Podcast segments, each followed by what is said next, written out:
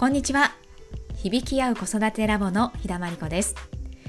このポッドキャストでは大人も子供も生まれ持った個性や能力を発揮し互いに認め合う響き合う子育てのコツをお伝えしています。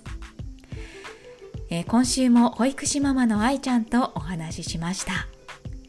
この暑いのにですね帽子をかぶらないってお子さんいませんか？うちの息子も帽子が嫌いな、えー、男の子でした。愛ちゃんちの男の子翔ちゃんも帽子をすぐに取っちゃうタイプ。男の子って帽子嫌いな子が多いのでしょうかね。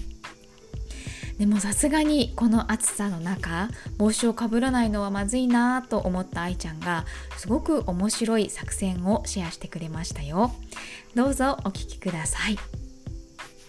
しょうちゃんだったら最近だったら帽子をねあの全然かぶりたがらなかったの今まで。なんかこう,、かぶってもすぐポイってやって、なのでアクポンは割ともうちっちゃい時から好きでかぶる子だったんだけどもう夏の日差しとかさ、ほんとさ、頭焼けるから、もうかぶろうねって感じだったんだけど、まあかぶんなかったわけよね。そう。でさ、なんかこう、アグポンは結構かぶってたから、そこまで私も困ったことがなかったんだけど、まあ、翔ちゃんは頭がめっちゃ焼けてんなと思って、そう、茶髪になり始めちゃったよと思いながら。そう。で、暑くなるとね、熱中症とかもなるから、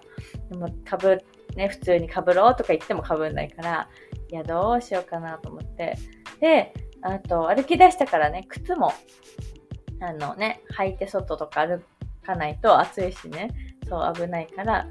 そうそう、靴とか、まあ、帽子とかに関して、こう、どうしようかなって思った時に、なんか、大人ってまあさ、ね、かぶった方がいい、履いた方がいいから、もう履かせよう、かぶらせようって思っちゃうんだけどまずなんかそもそも翔ちゃんの気持ちになったらなんかその親しみがないものをいきなり履かされたりかぶらされたりするのって結構なんか、まあ、ストレスっていうか、うんまあ、受け入れがたいよなと思ってそう。だからまずじゃあ帽子とか靴となんかその仲良くなるってことをまず考えようと思って、うん、そう。で家の中で普通にまああのポンと置いとくようにしたのね。靴とかこう帽子を、うん、そう。そうするとまあ遊びながらなんかこうかぶってみたりとか,、うんうんうん、なんかそこの帽子の中になんかぬいぐるみ詰めてみたりとか、うん、そうそうして遊ぶで靴とかも履いてみたりでも履くのはなんか嫌だってなってで今度まあマジックテープビリビリしたりとかそうそこになんかこうブロックとか詰めて遊んだりとか、うん、それをね23日ぐらいやったんだよね。そうそう。そしたらなんか本当あの摩訶不思議って感じで、うん、そう。じゃあなんかそろそろ仲良くなったと思うからじゃあかぶろうとか言っててかぶったらなんかその日からかぶるようになったの。へそう。で靴もなんかこれビリビリとかして遊んで楽しかったよねとか言ってじゃあ外でさこれ履いて歩こうとかって言って。そうそしたらなんかもううんともすんともやってなんかスッて入って、うん、そうそっからなんかもうあのなんていうの？なければならないみたくなって、うん、が。そうそうそう。なんか。そうなんだね、だからまあ距離がね帽子とかその多分スニーカーとの自分とのこの愛着っていうか距離が多分縮まって、うん、そうそう身につけたくなるって感じに多分嫌だってなってたのから身につけたいになったんだなと思って。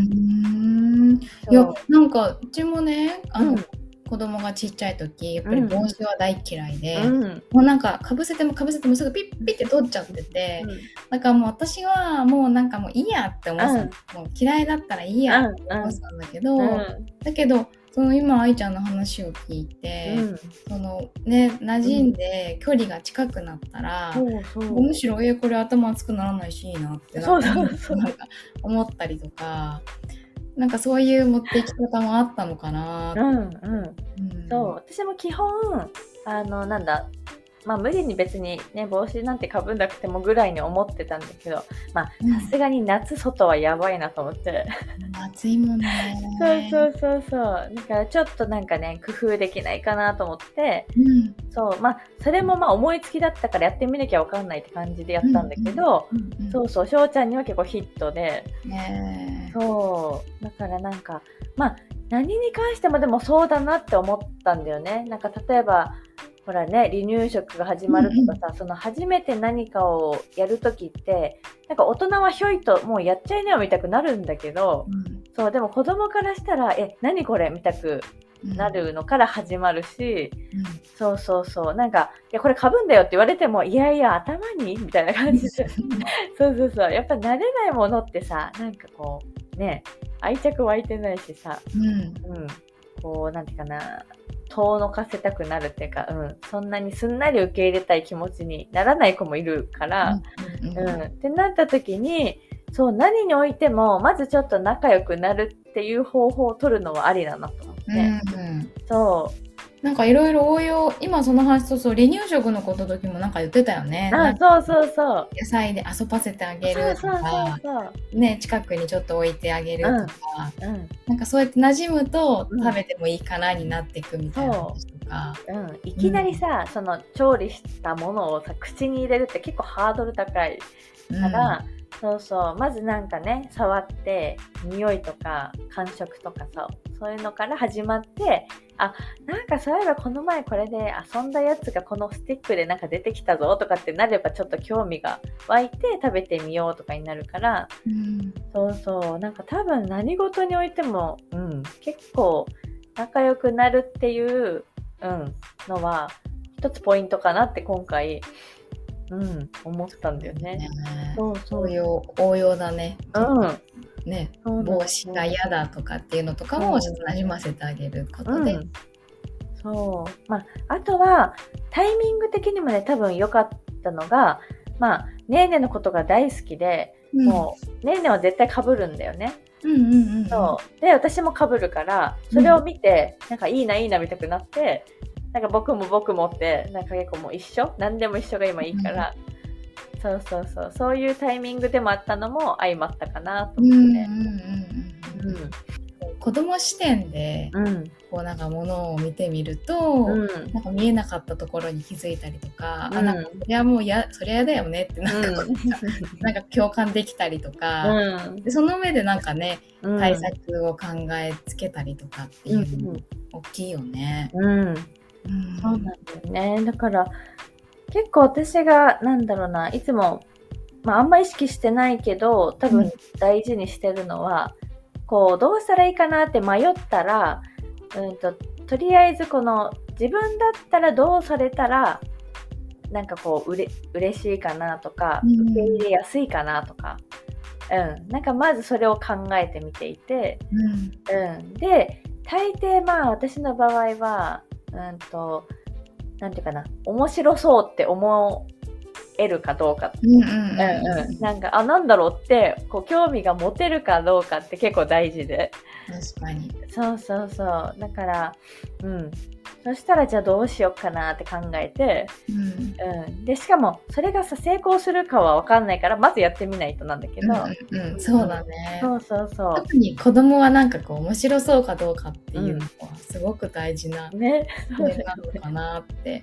そうそう。なんか大人で子育てしててさなんか日々こうちょっとなんだ余裕がないっていうかこうしなきゃしなきゃみたいになっていくとさ、うん、こうなんかそのこうしなきゃああしなきゃフィルターでさ、うんうんうん、見るしかなくなるっていうかそうそう。ね、そこでちょっとこう、楽しみを、みたいな風にはなかなかなりづらかったりとかするんだけど、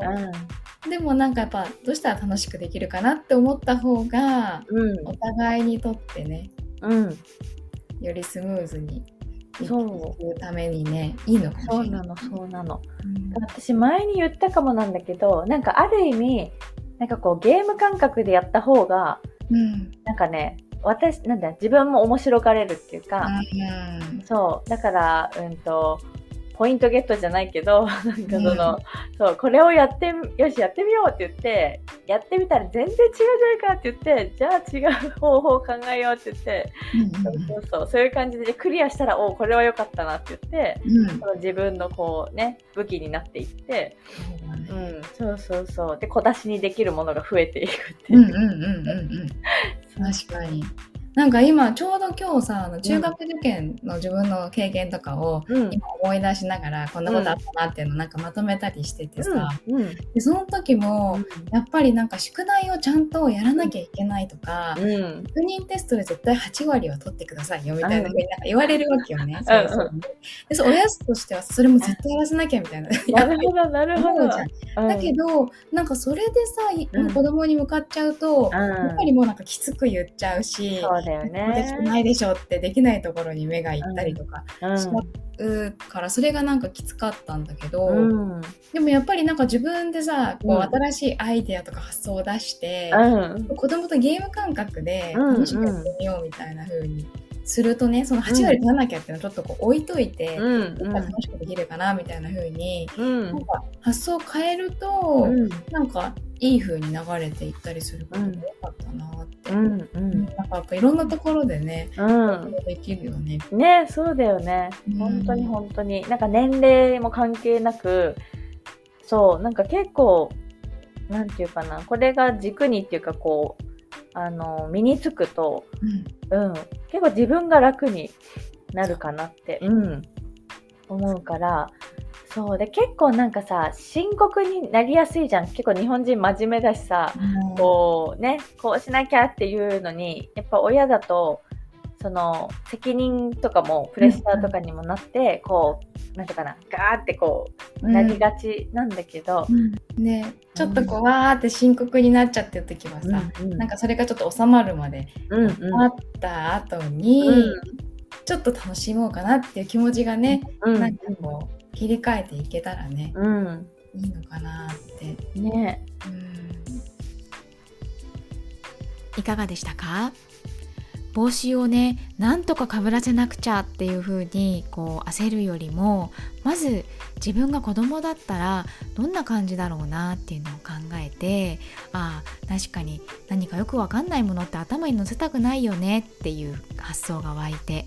じゃあちょっとあのあ楽しく遊んで帽子と子供との距離を縮める時間を作ってみようっていうところ。でその時間をあのたっぷり取った後帽子をかぶせてみたらあのちゃんと喜んでかぶってくれたよっていうその試行錯誤する過程を愛ちゃん今回お話ししてくれました。